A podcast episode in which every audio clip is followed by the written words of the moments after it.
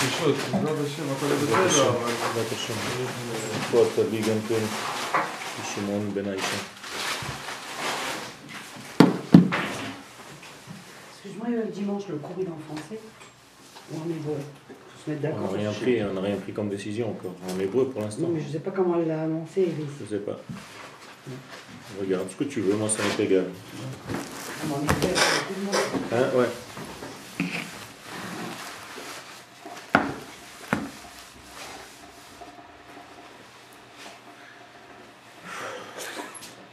תפעיל את זה השבוע.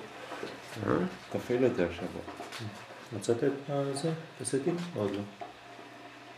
מצאתי, הוא התקשר אליי, אבל לא הספקתי להגיע אליו. אני אביא אותו. אולי מוצא שבת. אני צריך להתקשר אליו, כי הוא אמר לי, תתקשר אליי, אני אבוא לחנות, אביא לך. לא עובד. תחזור מהכותל, מוצא שבת. אני אבוא.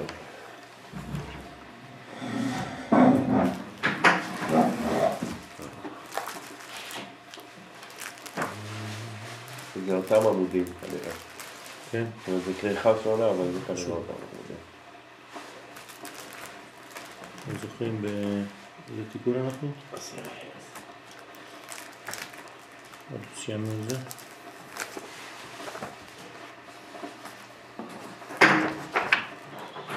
את הדפים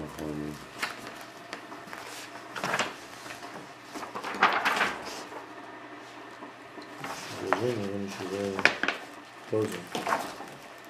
זה זה, נראה לי שזה... לא זה. שזה זה.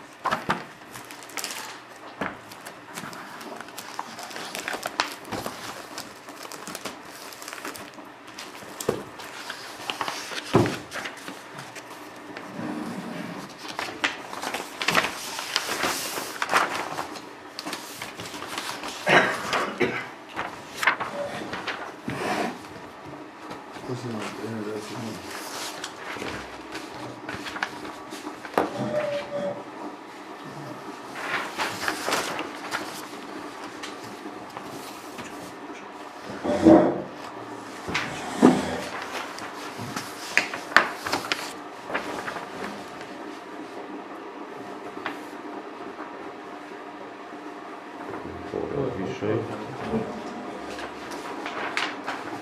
Ah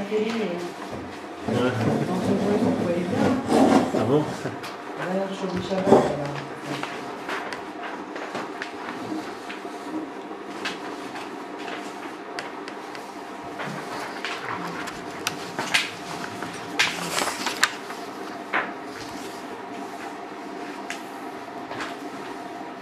טוב, דיברנו על... אה, אנחנו בהמשך תיקון י' שמקרי קודשא בקושכין ט' אפילו אורחים אורחים בפילו לחדשים י' כ' ואותיות ואף כ' וחדשים שם כל ישראל. אה, הגענו לקטע של אה, קריאת שמע, שחמש תיבות של קריאת שמע, שמע ישראל השם אלוהינו השם, ממשיכים למלכות אה, את החמישה חסדים כדי להמתיק את החמש גבורות שלה. זאת אומרת שמשם מקבלים את המדרגות, חלק מהמדרגות של כינורו של דוד המלך שהיה מנגן מאליו, כנגד החמש נימין של הכינור של דוד המלך שהיה מנגן מאליו בחצות הלילה, שגם על ידי זה נמתקו חמש גבורות בחמישה חסדים. זאת אומרת, החלק של הניגון זה בעצם החלק הממותק של הגבורות, כידוע גם כן הצלילים הם סוד הגבורה, כי הדיוק בצליל אה, מחייב מידת הגבורה, מידת הדין. אם לא, אז הצליל מזויף. ולכן אה, צריך לכוון אה, בצלילים, צריך לכוון בקולות, צריך לכוון באותה, באותו ניגון של אה, דוד המלך שהיה בעצם יוצא מהמדרגה של אה, אחד תקריאת שמה. זאת אומרת, רק ברגע שמגיעים. למילה אחד בשמה ישראל השם אלוהינו השם, זה חמש גבורות, ממותקות על ידי חמישה חסדים, אז מגיעים למילה אחד, לכתיבת אחד, ואז בעצם הקול של הניגון של הכינור עולה בחצות הלילה, אה, וצריך להגביה את הכל במילת אחד, בתיבת אחד, בקריאת שמה. זה הסוד של האחדות, שרק מתוך האחדות אפשר לשמוע את הצליל הפנימי. שהרי ידוע שלכל אחד ואחד מאיתנו יש צליל פנימי, צליל מכוון, אבל אה, שמיעתו של אותו צליל תלויה במיתוק הגבורות שלנו בחסדים שלנו. ולכן מי שממתק את הגבורות שלו בחסדים מצליח בסופו של דבר לשמוע את הצליל. שמיעת הצליל היא דבר מאוד מאוד פנימי, זאת אומרת שרק כשאדם שומע את הצליל של הניגון הפנימי של נשמתו, כן, בשביל זה צריך להיות מאוד מאוד פנוי, מאוד מאוד חשוף לחוליה הפנימית שלו, לחוליה הנשמתית שלו. רק באופן כזה האדם אה, יכול לחיות חיים של אמת, שהם חיים ודאיים, כי הוא פגש בעצם את האני הכי פנימי שלו. זה, זה הניגון. הניגון הזה הוא בעצם הסוד של הזהות הכי מקורית של האדם, והיא יכולה להתגלות רק על ידי התיבה הזאת שנקראת אחד, לא רק כשאומרים אותה, אלא כשחיים אותה וחווים אותה בחוויה אמיתית. הוא מפרש עוד, אנחנו למעלה, את, יס, את סוד הכיסא ואומר, ודע חי בין חוליין וקישרין. זהו הסוד שיש חי בחינות ביחד החוליות עם הקשרים. אנחנו מדברים כאן על הציצית, אז יש לנו בעצם גם עם החוליות וגם עם הקשרים, בעצם 18 חוליות. כי יש חמישה קשרים וי"ג חוליות. אז חמש ועוד שלוש עשרה יוצא לנו בעצם חי, שמונה עשרה. שמונה עשרה חוליות בסך הכל. לכל סתר, לכל צד מארבע כנפות הטלית, אם אני לוקח בעצם את כולם, שמונה עשרה כפול ארבע, סלקין עין ב', יוצא לנו 72. כלומר, ארבע פעמים חי ביחד יוצא לנו שם אב, שם של החסדים, שם של המיתוק, שם של החסד. ודע הוא, וזה סוד מה שכתוב, והוכן בחסד כיסא. כלומר, דהיינו חסד מספרו עין ב' 72, רוצה לומר שעל ידי 72 חוליות וקשרים של ארבע כנפות הטלית, מתקנים את המלכות להיות כיסא לזעיר אנפין.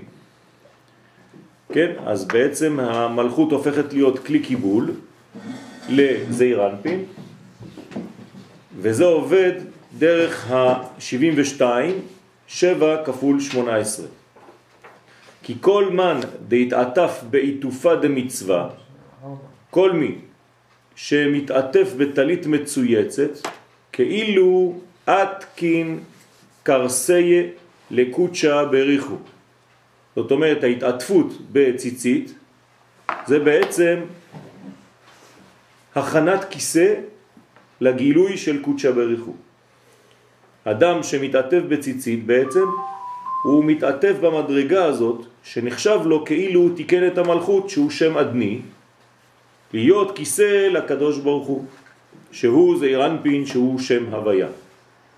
אז האדם שמתעטף בציצית מוכן, מוכשר לקבל את האורות, כי הוא בונה לעצמו מנגנון של ספירת המלכות.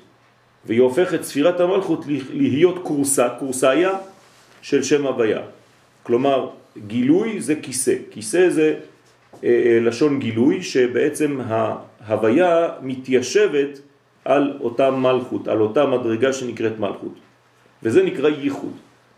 בסוד הייחוד, ואינון י' כ' ו' כ' ושם אדני משולבים אחד בתוך השני. אז ברגע שרואים את השם הזה, שם הוויה ושם אדני, מתחילים בשם הוויה ובפנים, כן, יש לנו את שם אדני, כלומר אות י' של שם הוויה ועוד א' דשם אדני, אות ה' דשם הוויה ועוד ד' דשם אדני, אות ו' דשם הוויה נ' דשם אדני, ה' דשם הוויה וי' דשם אדני. מתחילים בי' מסיימים בי' ובאמצע יש לנו עוד את השש אותיות של השילוב. התיקון הזה, סוד השילוב הזה של שני השמות, כשהם מתייחדים כאחד, זה בעצם סוד הייחוד. ואמר, כי אלו שני שמות הם בחיות הקודש, אשר לכל חד ארבע ענפין וארבע גטפין. כלומר זה כמו חיות הקודש, שלכל אחת מאותן חיות יש בעצם ארבעה פנים, כן, כנגד ארבע אותיות שם הוויה, וארבע כנפיים כנגד ארבע אותיות שם אדני. אז הפנים כמובן רמז לפנימיות, והכנפיים רמז לאפשרות לגלות ולהתרומם ולהיות באיזון. וכל אות כלולה מכולן, סלקין סמך ד', הרי שמונה פעמים שמונה עולה שישים וארבע. זאת אומרת, ברגע שיש לנו שמונה אותיות כאן, ארבע דשם הוויה, ארבע דשם אדני, ואם כל אחת כלולה מכל השמונה, אז יוצא לי שמונה כפול שמונה. זאת אומרת שיש לי בסך הכל 64 אותיות, ותמניה, עטוון, סלקין עין בית, ועוד שמונה אותיות של המקור, ארבע של שם הוויה וארבע של שם אדני, יוצא לי 72 עוד פעם. זאת אומרת שאני חוזר לשם חסד, לא חשוב איך אני לוקח את הסיפור, תמיד אני חוזר למדרגה של החסדים. כשהחסדים, צריך להבין את הבסיס של החסדים, זה הגילוי של החוכמה. חוכמה שאינה מלובשת בחסדים, חז ושלום, היא חוכמה אה, מסוכנת, שהאורות שלה הם בעצם ממעלה למטה, בלי אה, אפשרות לקבל. ברגע שהחוכמה מתלבשת בחסדים, אז המעבר נעשה בצורה אה, נכונה ואפשר לקבל את האור בצורה נכונה. כן, הנה אנוכי יורד, כן, מתגלה בעב הענן. אז זה מה שהקדוש ברוך הוא אומר למשה רבנו, שהוא תמיד מתגלה בעב. אז בפשט אב זה ענן, אבל אנחנו מבינים שהקדוש ברוך הוא חייב במרכאות להתלבש, כן? זה נקרא אב, אב מלשון אביות, כדי להתגלות בעולמנו שהוא אב. בסדר? אז עולם שהוא אב, עולם חסד ייבנה. עולם אב ייבנה. זה אותו דבר. זאת אומרת שכשהקדוש ברוך הוא מופיע בעולמנו, הוא מופיע בהסתר, הוא מופיע בלבוש. הלבוש הוא שם אדני, והתוכן הוא שם הוויה. ושניהם ביחד, שמונה אותיות, כל אחת כלולה מאותן אותיות, משמונה, שמונה כפול שמונה שישים וארבע, פלוס המקור של שם הוויה שישים ושמונה, פלוס המקור של שם אדני שבעים ושתיים. ואם תמנה עמהם את שמונה אותיות של השילוב, עולים עין ב', שהם נעשים כיסא של החסד אל המלכות. אז זה סוד הכיסא. זאת אומרת, סוד הגילוי. כיסא זה להתיישב, כיסא זה להתגלות, כיסא זה להופיע, כן?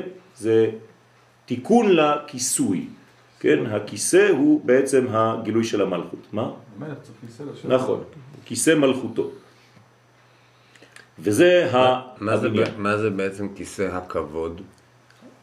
הכ- הכבוד, מה... הכיסא של המלכות. כלומר, המלכות היא כבוד, זאת אומרת, מה הבניין שלה? אם למלכות אין כיסא, היא לא יכולה לגלות את כבודה, את כבודו בעצם, כיסא זה בעצם ביטוי לגילוי. לגילוי. כלומר, אדם שמתיישב, אדם מיושב, המלכות.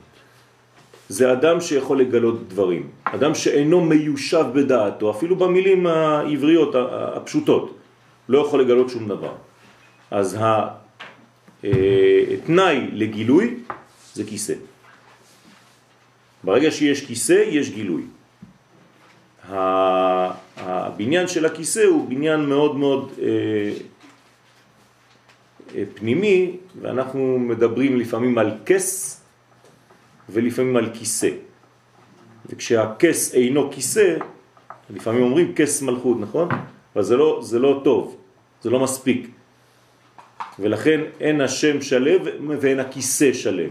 צריך שהכיסא יהיה שלם. הרגע כשאין הכיסא שלם הוא רק כס. כי יד על כסיה, מלחמה לשם בעמלק מדור דור. זאת אומרת שאין גילוי, חז ושלום, לתוכן בתוצאה. וזה בגלל כוחו של עמלק שבא ומפריע ומחבל באותה אחדות.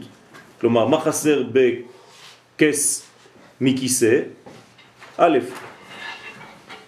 זאת אומרת האחדות המקורית בגלל שאין ייחוד. זאת אומרת שהעמלק מונע ייחוד ולכן הכיסא אינו שלם, הופך להיות כס. ואת זה אנחנו צריכים להשלים כן, בשם י' כו' שבא ומתחבר, מתייחד עם שם אדני. כמובן שהביטוי הזה, הזיווג הזה בין שם הוויה לבין אדני, יכול להופיע גם בצורה אחרת, בין שם הוויה לשם אלוהים. בסדר? צריך להבין שהשמות של הכיסויים משתנים, אבל שם הוויה לא משתנה.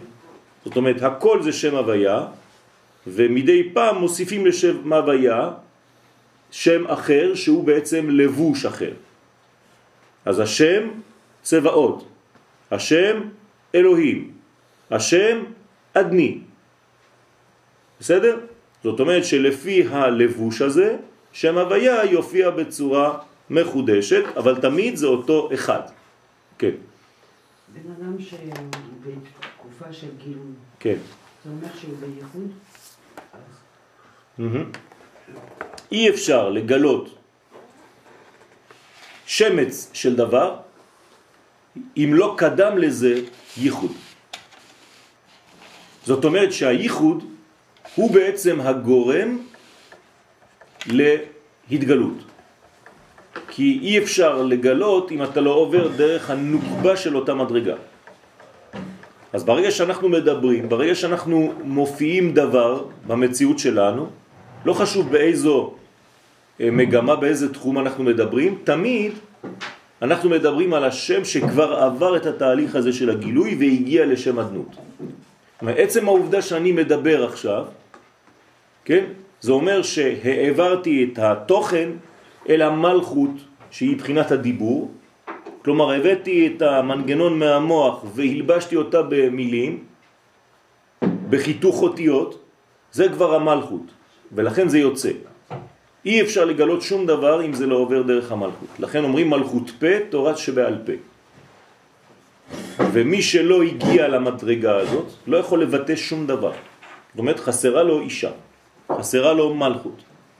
חסר לו הבניין הנוקבי כדי לגלות את בניין הזכר. זאת הסיבה שבתהילים, לדוגמה, שכתוב פעמיים שם השם. פעמיים שם הוויה, אנחנו קוראים אותו פעם אחת שם הוויה ופעם אחת שם. תמיד, תמיד.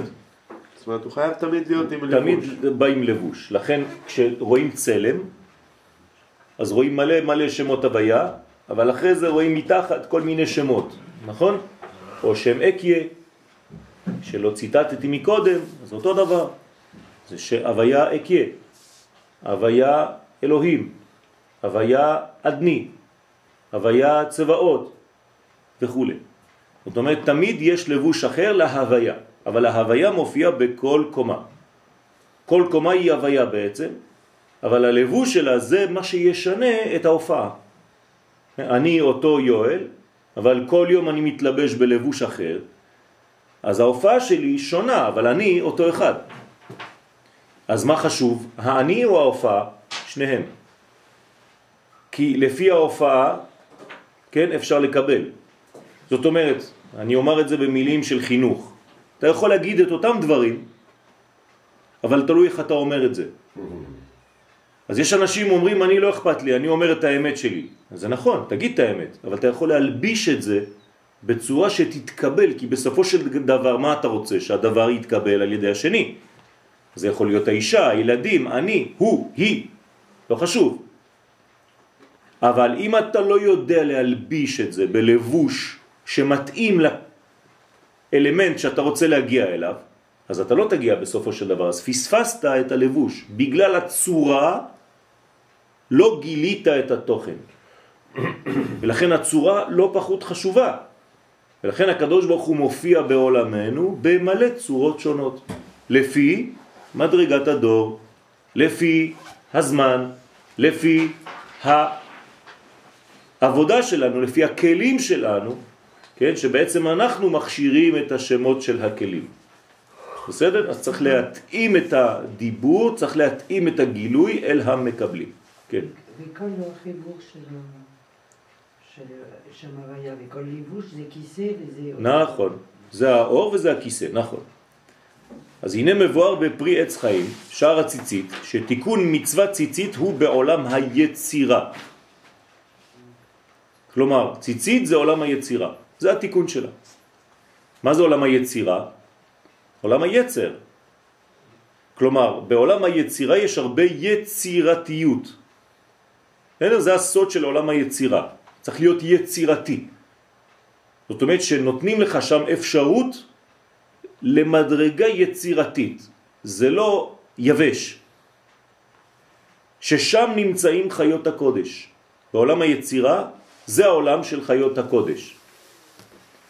וזה שאמר במאמר הבא שהציצית, כן, הם כנגד הפנים והכנפיים של חיות הקודש. זאת אומרת, בציצית יש גם פנים וגם כנפיים.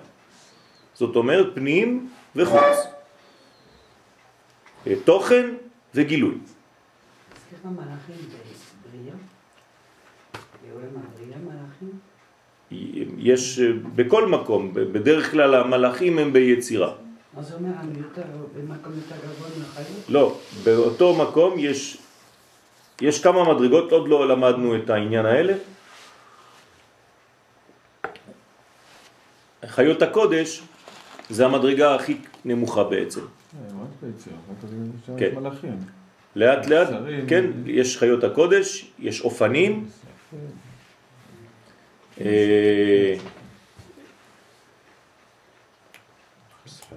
חיות ואופני הקודש, להפך, האופנים למטה, החיות יותר עליונות והמלאכים עוד יותר עליונים. יש סרפים ויש מלאכי השרת, יש הרבה סוגים של מלאכים. וזה שאמר, המלאך, כן, צריך להבין שמלאך זה לא איזה דמות אה, סתם, זה בעצם המשכיות של שם הוויה. כלומר, הקדוש ברוך הוא זה כמו להבדיל אלף הבדלות, כשאני אומר שהיד שלי ממשיכה את רצוני. אז היד שלי היא בעצם משחקת כאן את הדמות המלאכית. אני עכשיו שולח מלאך להרים את העט. אז עכשיו יואל שלח מלאך, וישלח יואל מלאכים לקחת את זה. זה מה שעשיתי עכשיו. וכשהקדוש ברוך הוא בעצם שולח מלאך, הוא בעצם, זה גילוי, זה המשך הגילוי שלו. לכן כמה זה בגמטריה מלאך? 91. זאת אומרת שזה שם הוויה ועדני. זה שילוב. זה עשר. בסדר? כן, כן. זאת אומרת, אה, לא, זה לא עשר. במספר קטן. אה, כן, במספר קטן, כן. זאת אומרת שבעצם ה-91 זה ההמשכיות, זה מהלך, כן? מלאך זה מהלך של מדרגה. בעולמנו, כן? מה אכל? זה אותו דבר.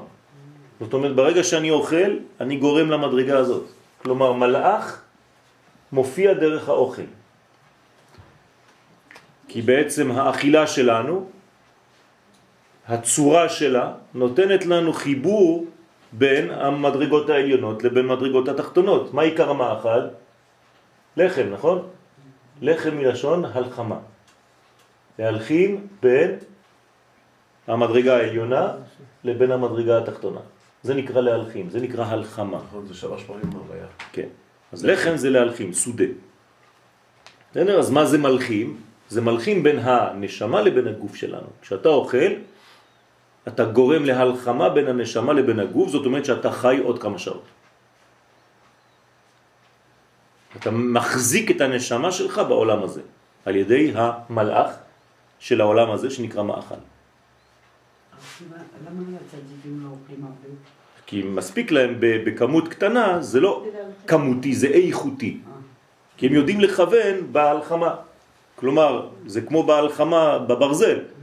יש אדם שלא יודע להלחים, אז הוא שם קילו וחצי של אה, חומר מסביב. וזה לא התחבר. זה לא יתחבר, כי בפנים זה לא מחובר, ויש אדם שמבין, צריך לנקות קודם כל את שני החלקים, כן, ואז הוא מלחים רק זזז, סימן כזה קטן, אפילו לא רואים את זה, וזה חזק, זה, זה אותו דבר בחיים.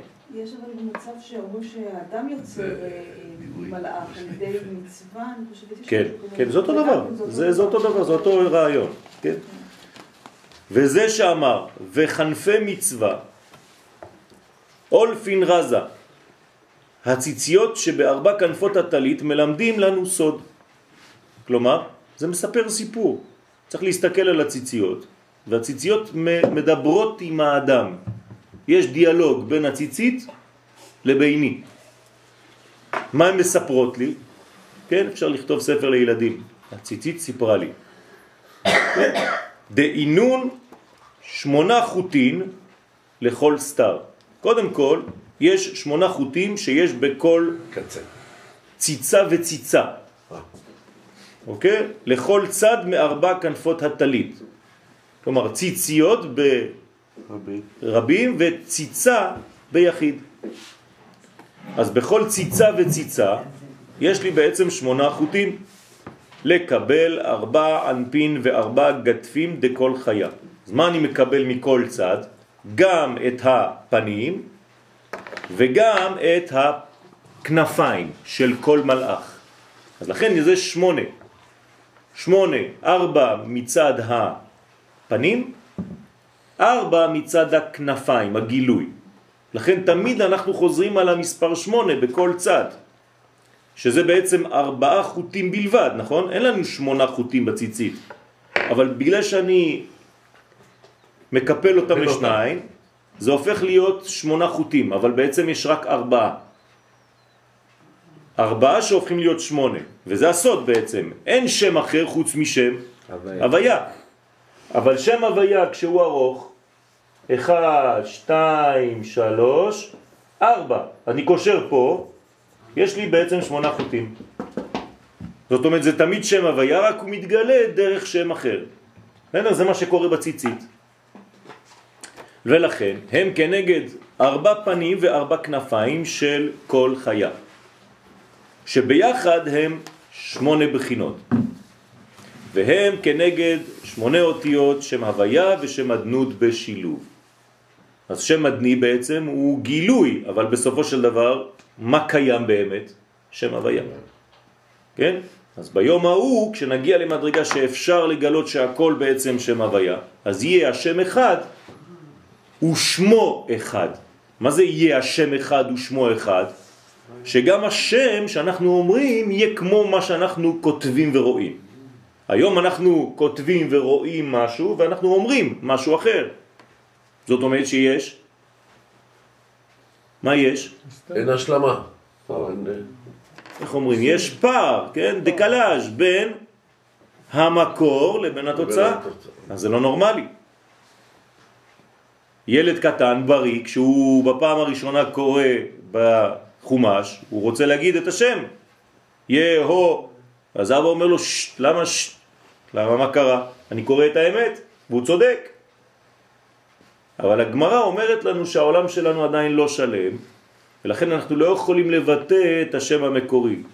אז כדי שהשם המקורי יופיע ידידותי לסביבה, אז עוטפים אותו, כן, עם שם ליווי, שהוא שם של לבוש, מלבישים אותו, הוא בא בעיבוי, הוא בא בעב, ואז אפשר לקבל אותו בחסדים, בלי. לתת הסבר כזה לילד קטן. מה?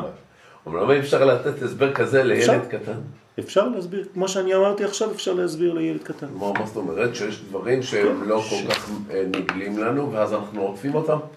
כן, או שאני עכשיו מספר לך סיפור, ילדי היקר, אבל אתה מבין שדרך הסיפור שלי אני רוצה לכוון על משהו אחר, אין ספק. והילד מבין את זה. נכון. כשאתה תופס ילד קטן ואתה אומר לו, אתה יודע, פעם אחת אני אספר לך סיפור, היה ילד שהתנהג לא כל כך יפה, הוא מבין שזה הוא. הוא כבר חכם, הילד ברוך השם הוא כבר היום יש לנו ילדים חכמים. אבל אבא שלו אהב אותו מאוד, אז הוא מתחיל לחייך, כאילו, הוא יודע שזה הוא, כן? אתה טמבל, הוא חכם. וזה צריך להבין. אמן. והם כנגד שמונה אותיות של שם הוויה ועדני בשילוב. ובחושבן זער דחנוך, במספר קטן שבעולם היצירה, כן, ששם שולט חנוך, שהוא מלאך מתת. אז תשימו לב, מספר קטן, האריזל לא היה אוהב להתעסק במספר קטן.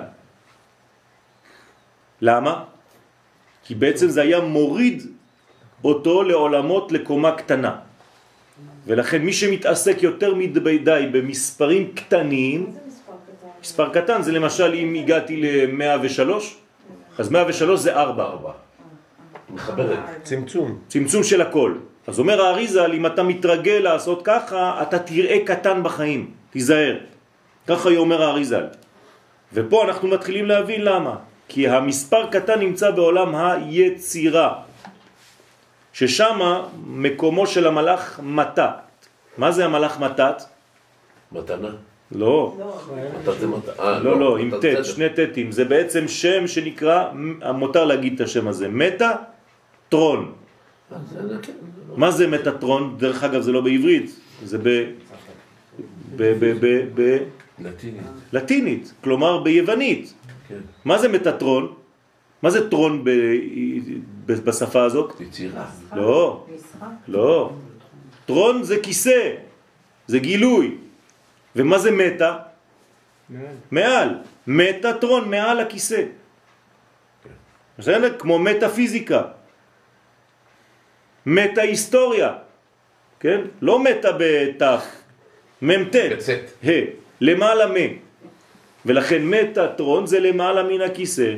אז לכן זה הקומה של המלאך הזה, שנקרא חנוך בשפה האנושית.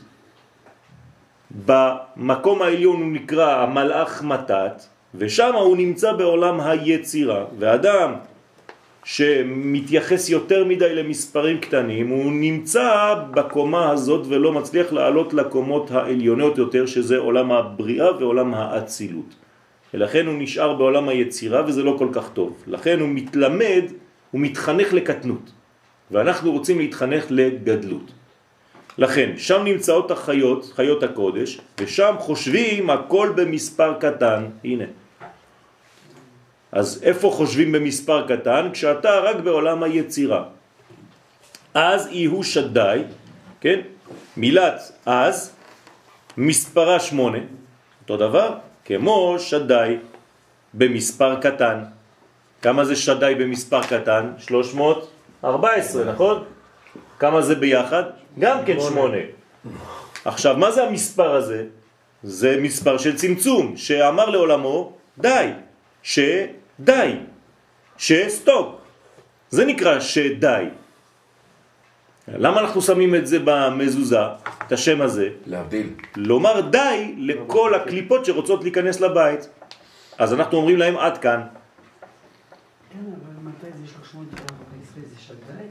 נכון, מתי אתה עושה אותו קטן הוא כבר אין סוף. הוא כבר שמונה, זה עוד פעם, זה לא אין סוף, זה, זה, זה, מד- שמונה זה זה מדרגה מ... כן, אבל, אבל ברגע שאת, מאיפה הוא הגיע השמונה הזה? הוא צמצום של זה, אז הקטנת אותו. ולכן זה נקרא מספר קטן. בסדר? ולכן צריך להיזהר מאוד, כן? לא להתעסק יותר מדי במספר קטן. והוא כולל את כל החיות, רומז על, על מלאך מתת שמספרו כמו מספר שדי, והוא כולל את כל החיות, ועליו רומז אז ישיר בכל אתר. פירוש בכל מקום שנזכרת מילת אז, בשירה, כן, רומזת על המלאך הזה מתת שמספרו שמו שדי, מספר שמו שדי, שהוא במספר קטן שמונה כמספר אז. וגם מילת אז רומזת על שמונה חוטי הציצית, ועל שילוב הוויה ועדני, שביסוד שנקרא גם כן שדי. זה השם של היסוד גם כן. לכן מילה בשמיני. ומילת ישיר במספר קטן עולה שבעה. כלומר, אז ישיר. שמונה, שבע. כלומר, השמונה מתגלה דרך השבע מדרגות התחתונות.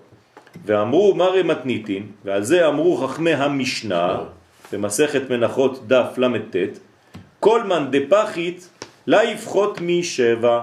כל מי שרוצה לעשות מעט חוליות בציצית, כלומר הוא לא רוצה לעשות שמונה, מעייף אותו לעשות שמונה קשרים בציצית, לא יפחות משבע חוליות.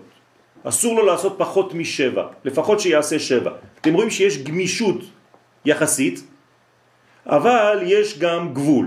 עד איפה?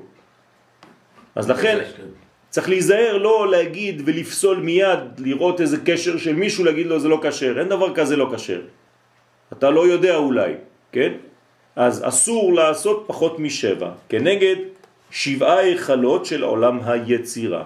כי בסופו של דבר הציצית נמצא בעולם היצירה, ולכן בעולם היצירה יש שבעה היכלות, ואתה צריך לפחות לכוון להיות באותה קומה.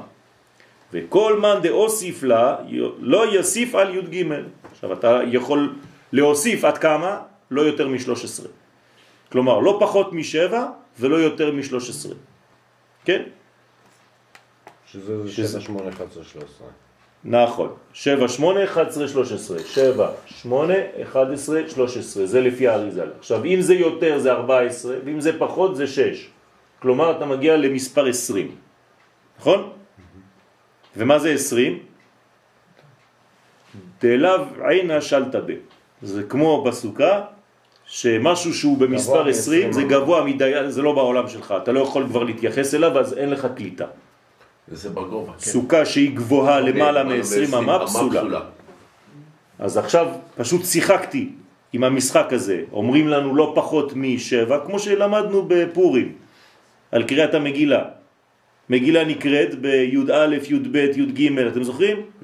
י"ד ט"ו, לא פחות ולא יותר. אז גם פה, הזוהר אומר לנו, שבע לא פחות, כלומר אם זה פחות זה שש, ה-13 ולא יותר, כלומר אם זה יותר זה 14, ואני רואה ש-14 ועוד 6 זה 20, זאת אומרת שזה בעצם מוציא אותי מהקליטה, מהעבודה העצמי, העצמית שהציצית אמורה לתת לי.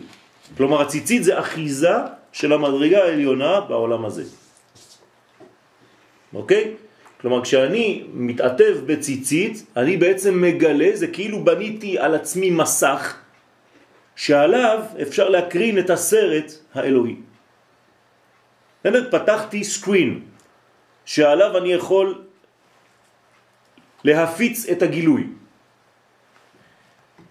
ולכן לא מוסיפים על 13, וכל הרוצה להוסיף לעשות הרבה חוליות, כי הוא אוהב את זה, כן? לא יוסיף על י"ג, כנגד י"ג בחינות שיש בשבעה עליות העולמות, יש בעצם חוליות כן, בעליות, בבחינות של העולמות, העולמות יש עליות ויש בעצם בין כל קומה לקומה עלייה אחת. אז בשבע החלות, כן, אה, אה, אה, כמה חוליות יש? כן, אחד, שתיים, שלוש, ארבע, חמש, שש, שבע. אז יש לי אחת מפה ואחת מפה. ועוד אחת מפה, ועוד אחת מפה, ועוד אחת מפה, ועוד אחת מפה, ועוד אחת מפה, נכון? ועוד אחת מפה. 1, 2, 3, 4, 5, 6, 7, 8, 9, 10, 11, 12, 13. ואחרי זה זה מעל השבע, זה כבר. זאת אומרת, יש לי 13 חוליות שמאפשרות לי לקשר בין העולמות. בסדר? בעולם היצירה. כי הגר של עולם העשייה עולה לעולם היצירה. ואז אלו הגר נוספות על עשר ספירות היצירה, ויש שם י"ג בחינות. אז פה אה, רק תזכורת קטנה, שהקומה מתחת ליצירה זה עולם העשייה, אבל הגימל ראשונות של עשייה, הן מלבישות בעצם על השלוש מדרגות, כן, של התחתונות של יצירה. ככה זה בכל עולם ועולם, נכון? שהמדרגות התחתונות, שלוש מדרגות תחתונות, הן כבר מחפפות על, מתחפפות עם, עם הזה, חופפות, שוחחות אחת על השנייה. ואמר עוד, ואינון שבע לקבל שבע ימי בראשית, ואלו השבעה החלות של עולם היצירה, או של הציציות, הם כנגד שבעת ימי בראשית, שהם סוד שבע ספירות, חסד גבורה תפארת, נצח הוד יסוד מלכות. זאת אומרת, מעולם שלנו זה רק חסד, עד מלכות. זה העולם של הבריאה. דרמיזין לשבע שמהן, אנא בכוח גדולת ימיניך תתיר צרורה. זאת אומרת, אנא בכוח גדולת ימיניך תתיר צרורה, שזה שש, שרומזים לשבעה שמות של אנא בכוח שהם סוד שם מ"ב. כמה שמות יש לנו כאלה? שבע. ש- נכון? יש לנו שש כפול שבע קומות. זה 42. אנא בכוח גדולת ימיניך, קבל רינת עמך, נא גיבור כן, בסדר, יש לי שבע כאלה. אז שבע כפול שש, ארבעים ושתיים. 42. זאת אומרת, מה זה ארבעים ושתיים? זה בעצם כל האפשרויות שנמצאות בעולם שלנו. כי העולם שלנו, כמה כיוונים יש לו? שישה. שישה כיוונים לעולמנו, ש- ועולמנו הוא עולם של טבע. זאת אומרת ששש כפול שבע זה 42. כלומר, כשאני מדבר על שם מ"ב, על מה אני מדבר בעצם? על כל האפשרויות שאני יכול לחוות בעולם הזה.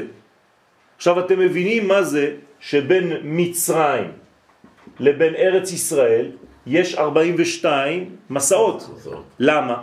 כי צריך לעבור דרך כל האפשרויות כדי להגיע לארץ ישראל בסופו של דבר. כשארץ ישראל זה לא רק מקום, אלא מדרגה עליונה. אז מהמדרגה התחתונה שנקראת ערוות הארץ, כדי להגיע לארץ ישראל שהיא בעצם עולם ה... איזה עולם? יצירה. ארץ ישראל הוא בעולם היצירה. צריך לעבור 42 מהלכים, 42 תהליכים. וייסעו ויחנו.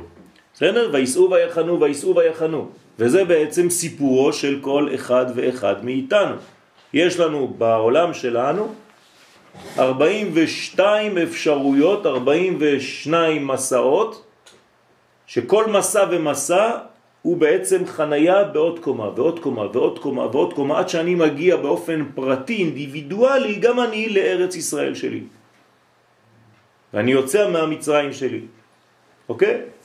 אז לכן השם הזה, יש